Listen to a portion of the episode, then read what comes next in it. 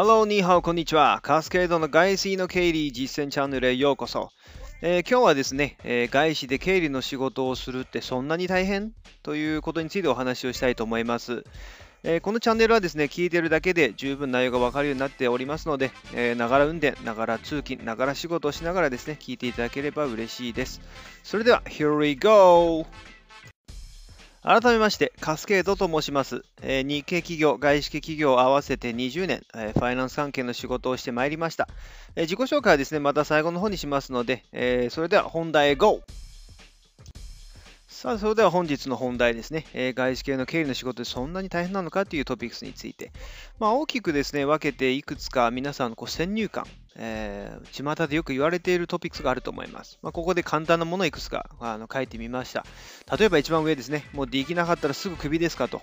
いう部分に関して、まあ、気になっている方いらっしゃるかなと思います。えーもう超実力主義とかですね、言われて私も育ってきましたので、やっぱり転職前はですね、もうこれ転職して失敗したらもうホームレスになるなっていうぐらいの覚悟をして転職をしました。はい。まあ、あの実際にですね、転職をする人っていうのは外資系の中では多いと思います。で、平均すると、うんおそらく2、3年で1回皆さん転職してるのかなっていう気がしてます。もちろん長い人はあの定年までいる人もいますけども、えーなんとなく周り見ているとですね、2、3年でなんかどっかに、えーポジションアップというかですね、こう、キャリアパスをチェンジっていうような人が多いかなというふうにしてます。本当にじゃあ、会社に入って、はい、もうあなた半年1年でクビですよっていう人、実はほとんど見たことないです。はい。で、クビっていうよりも、あの、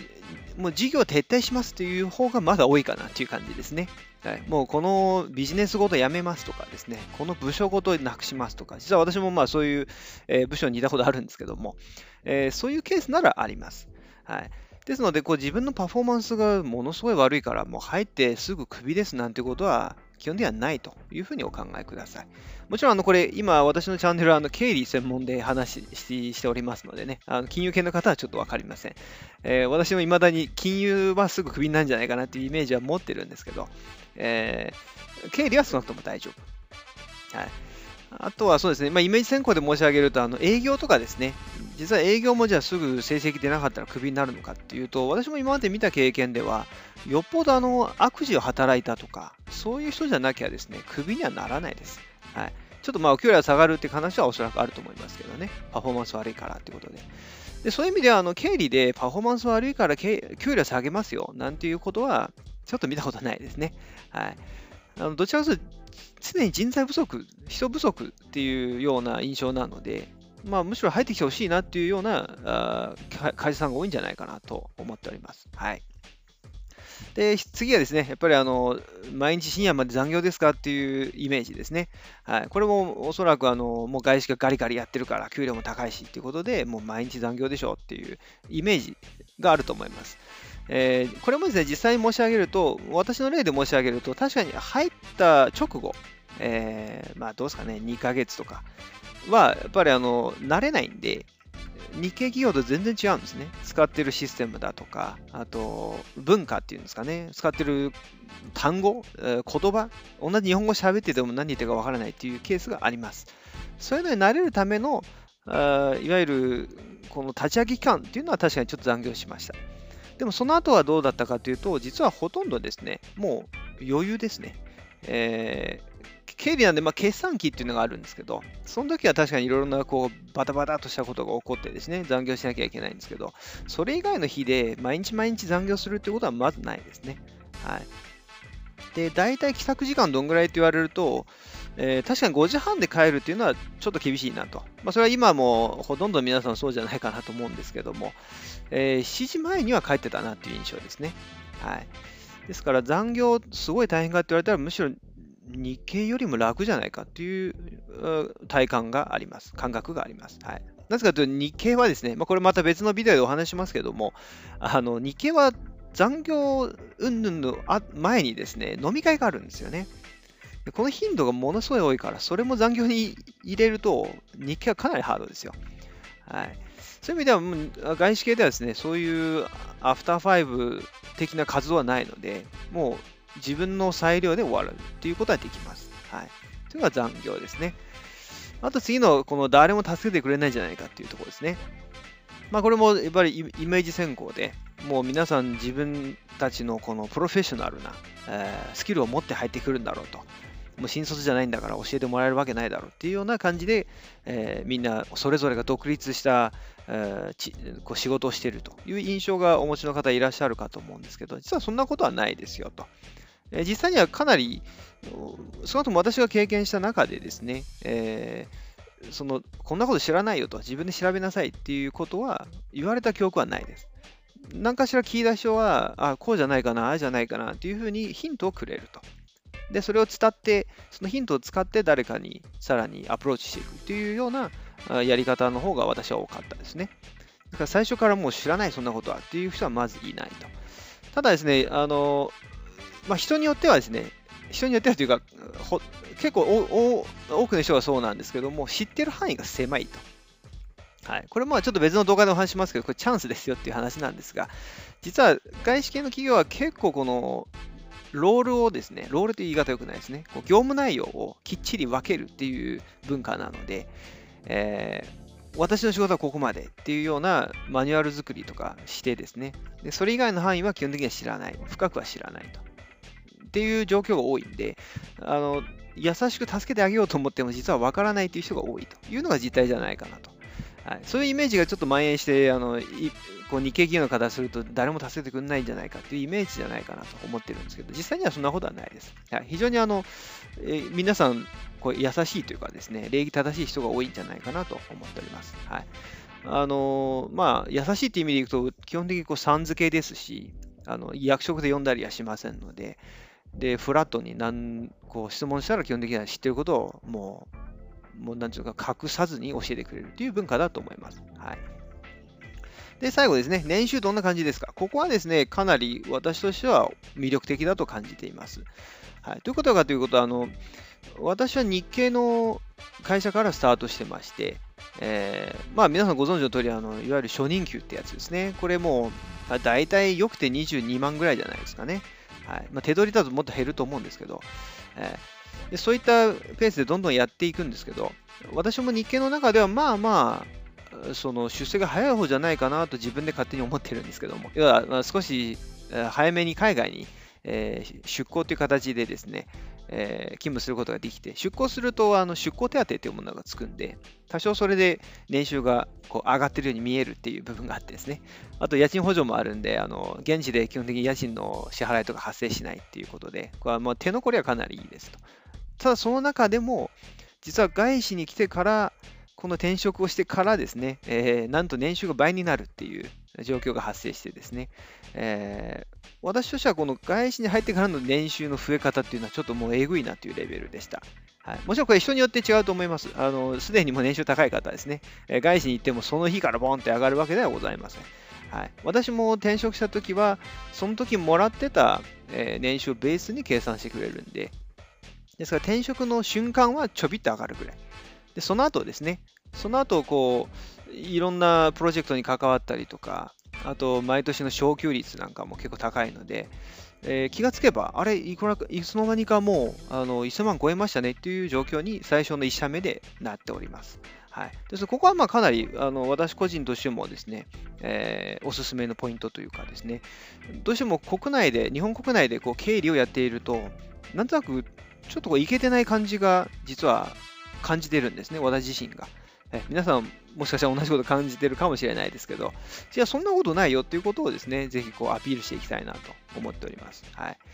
というのが、この4つの印象に対してですね、えー、私の今考えていることでございます。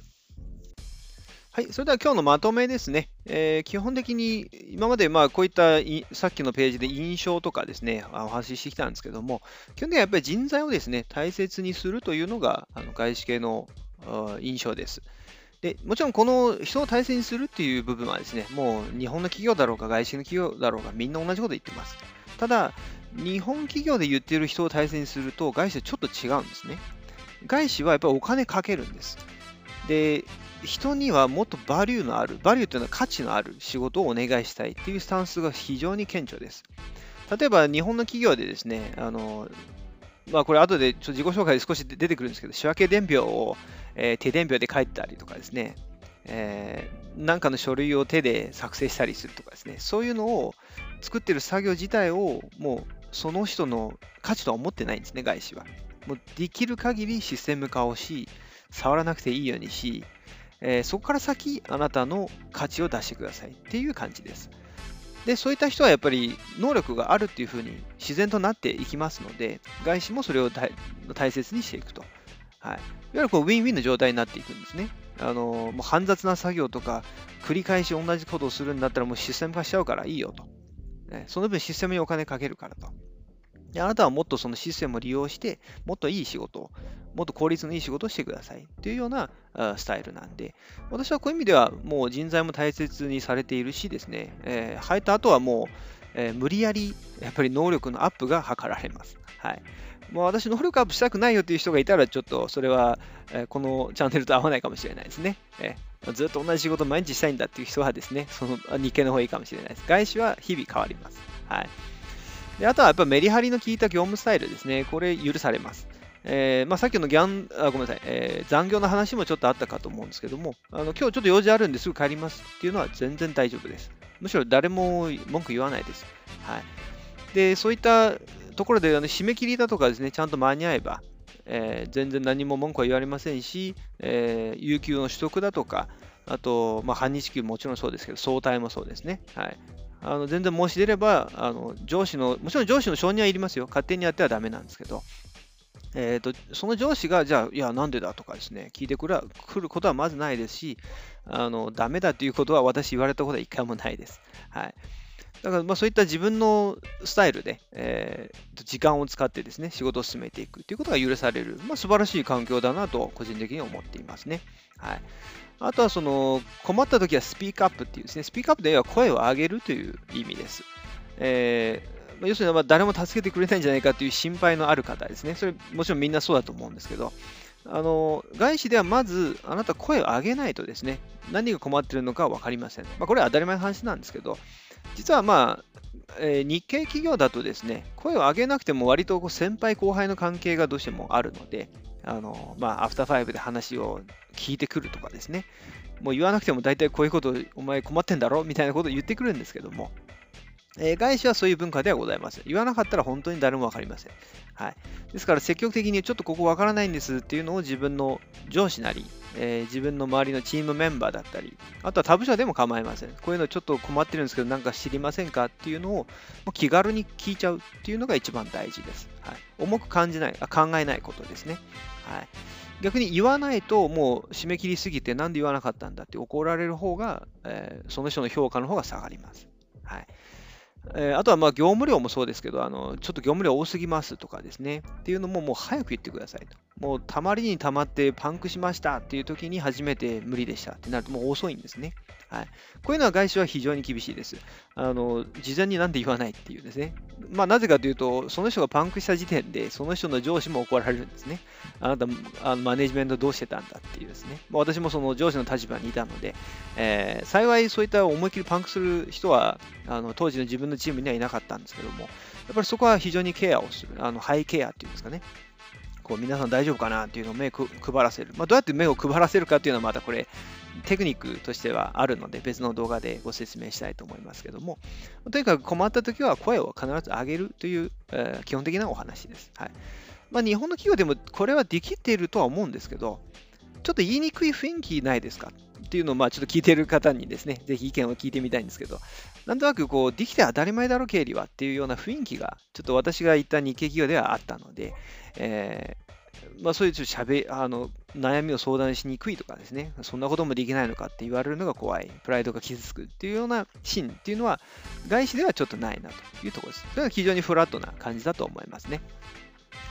で、最後のその年収の部分ですね。まあ、これ結構気になってる方いっぱいいらっしゃると思うんですけど、まずあの、これから外資に行くぞ、行きたいなって思ってる方に関しては、これ絶対にアップします。はい。日系企業より下がるってことはもうないんじゃないかなと思ってますね。はい。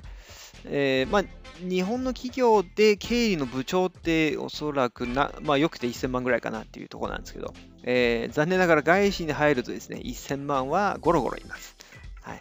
まあ、1000万というボーダーをもしあの興味ある方はですね、少し気にして、えー、いろいろ活動してみたらいいんじゃないかなと思います。はい、1000万ですね。1000万超えてからの話っていうのが、あの外資の中でやっとこう稼げるぞっていうレベルですね。はい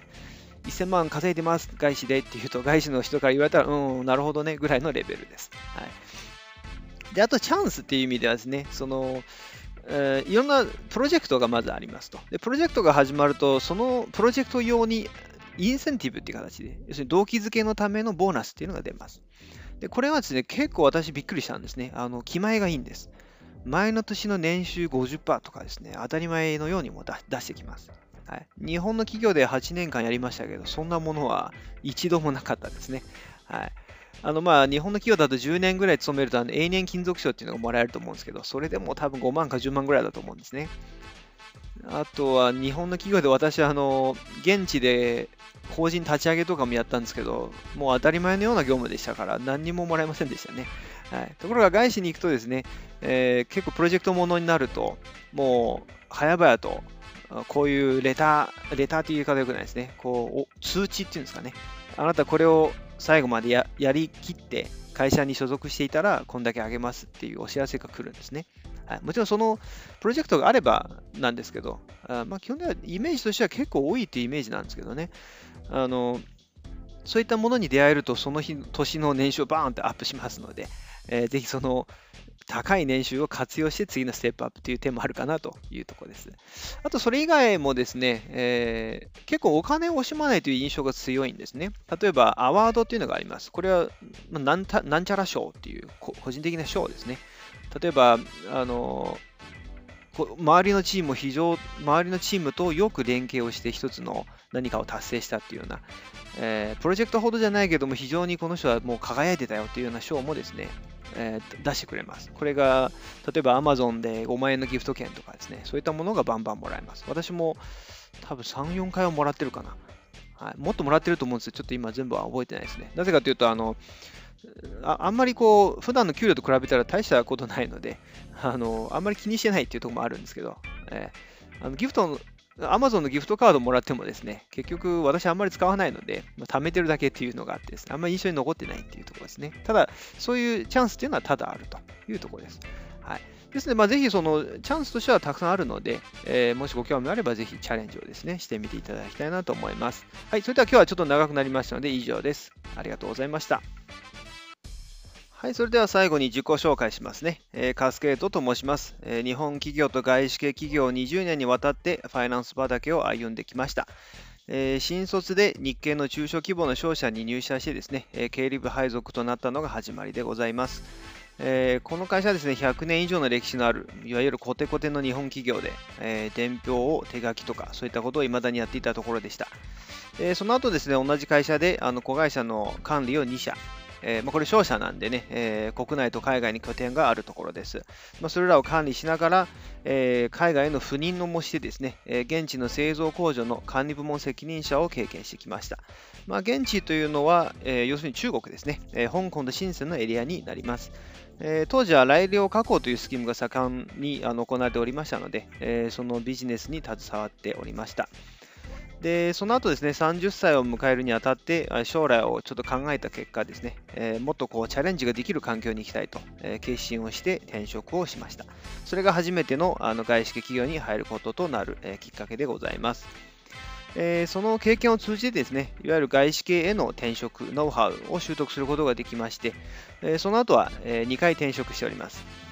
で、その都度、あの、マネージャー、もしくはコントローラーへとですね、プロモーションを重ねて年収アップにも成功しております。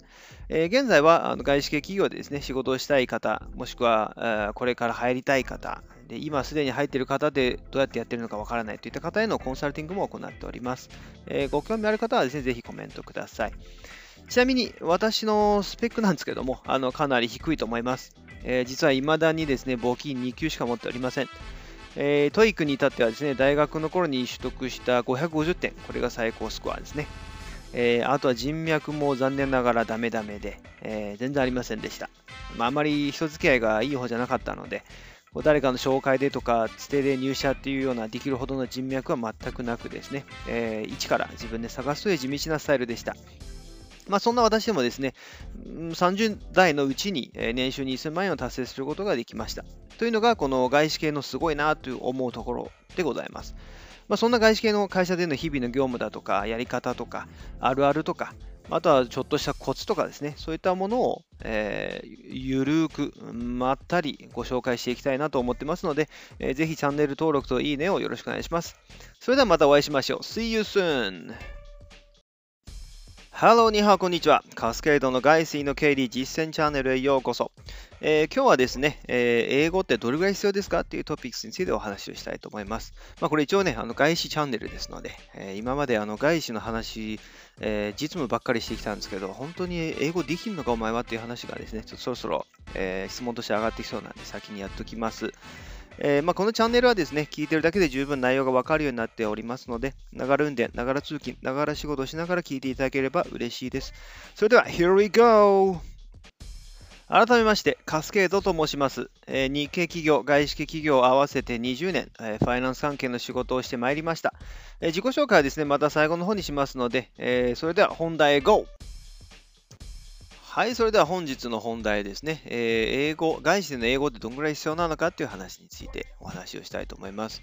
えー、まあ、ここに関してはですね、いろんな先入観、イメージ、皆さんお持ちだと思います。もう外資で仕事するんだから英語はビジネスレベルっていうふうに考えている方多いと思いますね。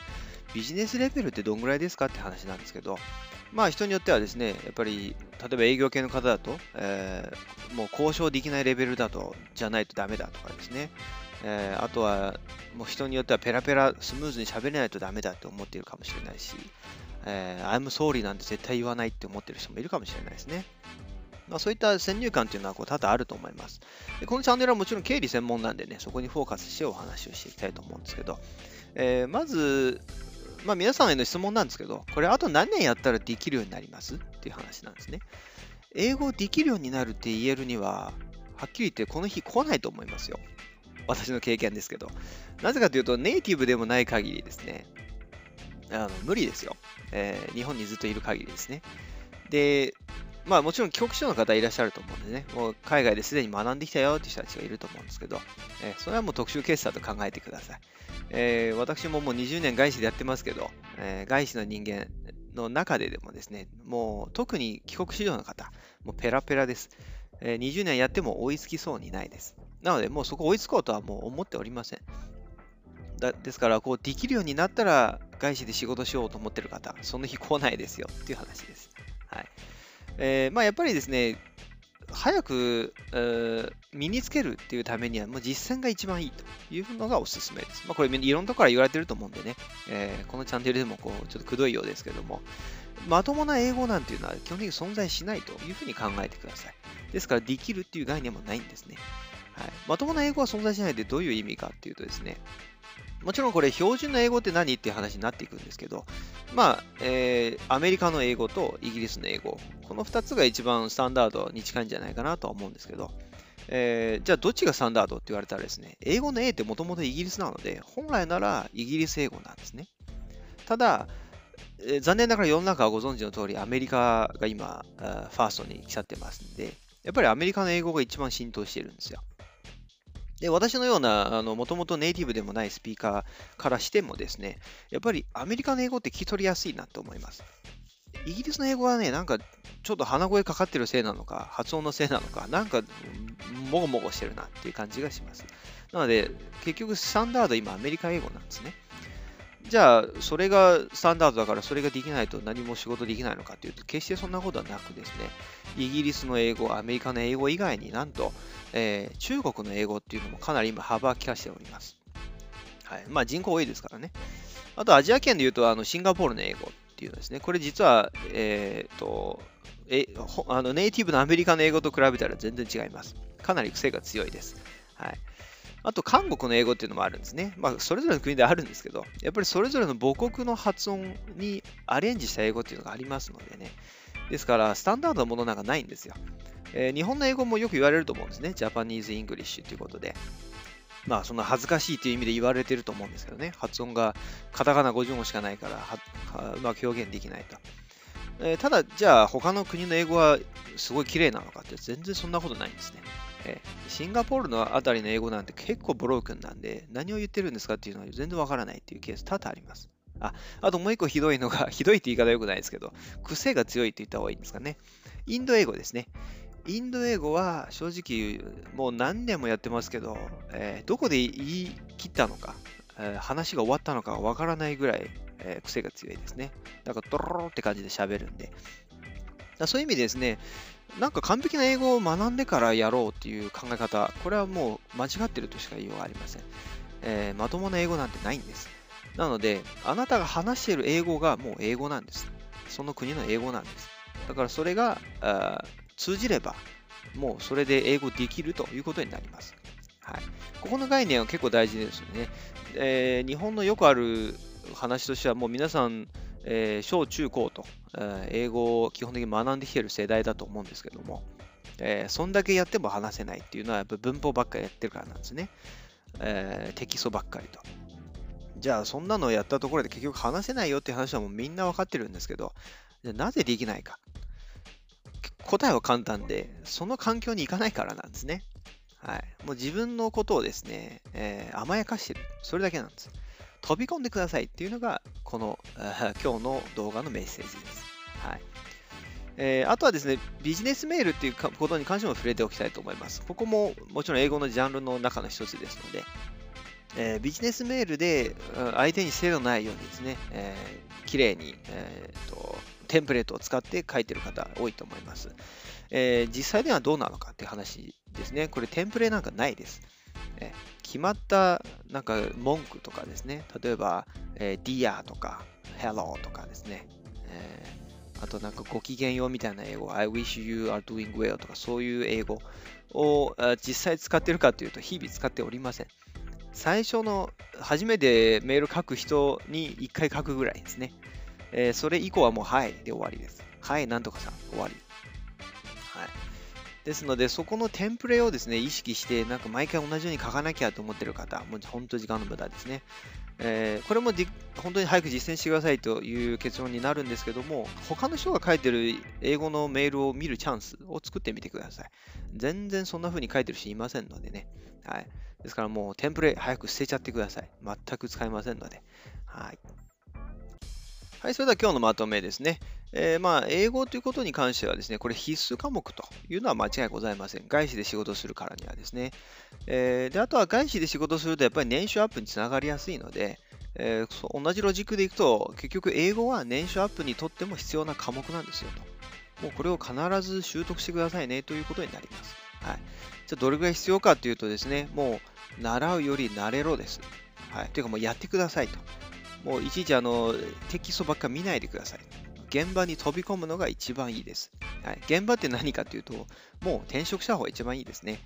日本の会社の中で仕事して、えー、週末を使ってちょっと英会話教室行きますとかですね。えー、それだと多分間に合いません。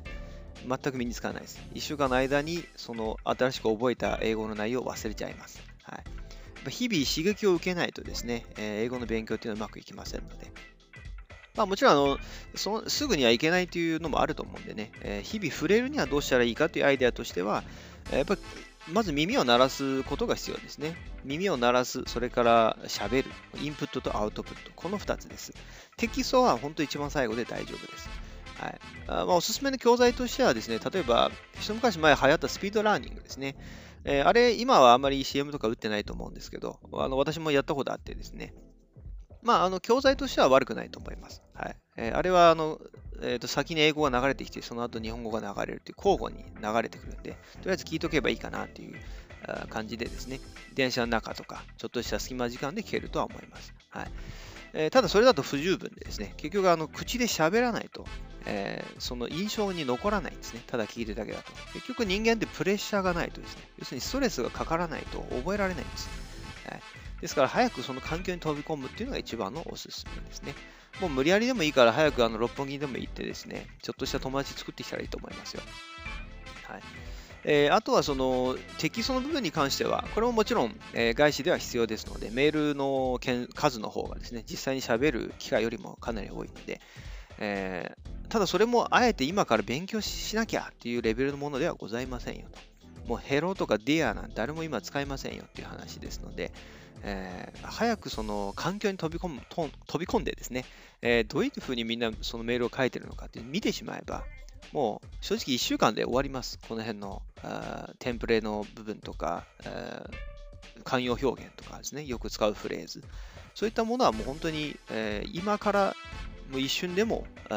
できるようになるので、えー、早くこの環境を見つけるということが一番大事ということを強調しておきたいと思います。はい、それでは今日は以上です。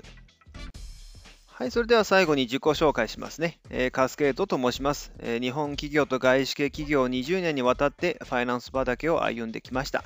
えー、新卒で日系の中小規模の商社に入社してですね、え経理部配属となったのが始まりでございます。え、この会社はですね、100年以上の歴史のある、いわゆるコテコテの日本企業で、え、伝票を手書きとか、そういったことを未だにやっていたところでした。え、その後ですね、同じ会社であの子会社の管理を2社、えー、まあ、これ商社なんでね、えー、国内と海外に拠点があるところです。まあ、それらを管理しながら、えー、海外への赴任の模してですね、え現地の製造工場の管理部門責任者を経験してきました。まあ、現地というのは、え要するに中国ですね、え香港と深センのエリアになります。え当時は来量加工というスキームが盛んにあの行われておりましたので、えそのビジネスに携わっておりました。で、その後ですね、30歳を迎えるにあたって、将来をちょっと考えた結果ですね、えー、もっとこうチャレンジができる環境に行きたいと、えー、決心をして転職をしました。それが初めてのあの外資系企業に入ることとなる、えー、きっかけでございます。えー、その経験を通じてですね、いわゆる外資系への転職、ノウハウを習得することができまして、えー、その後は、えー、2回転職しております。で、その都度、あの、マネージャー、もしくはコントローラーへとですね、プロモーションを重ねて年収アップにも成功しております。えー、現在は、あの外資系企業でですね、仕事をしたい方、もしくは、これから入りたい方、で今すでに入っている方でどうやってやっているのかわからないといった方へのコンサルティングも行っております。えー、ご興味ある方はですね、ぜひコメントください。ちなみに私のスペックなんですけども、あのかなり低いと思います。えー、実は未だにですね、簿記2級しか持っておりません。えー、 TOEIC に至ってはですね、大学の頃に取得した550点、これが最高スコアですね。えー、あとは人脈も残念ながらダメダメで、えー、全然ありませんでした。まあ、あまり人付き合いがいい方じゃなかったので、誰かの紹介でとか、つてで入社っていうようなできるほどの人脈は全くなくですね、えー、一から自分で探すという地道なスタイルでした。まあ、そんな私でもですね、30代のうちに年収2000万円を達成することができました。というのが、この外資系のすごいなと思うところでございます。まあ、そんな外資系の会社での日々の業務だとか、やり方とか、あるあるとか、あとはちょっとしたコツとかですね、そういったものを、えー、ゆるーく、まったりご紹介していきたいなと思ってますので、えー、ぜひチャンネル登録といいねをよろしくお願いします。それではまたお会いしましょう。See you soon!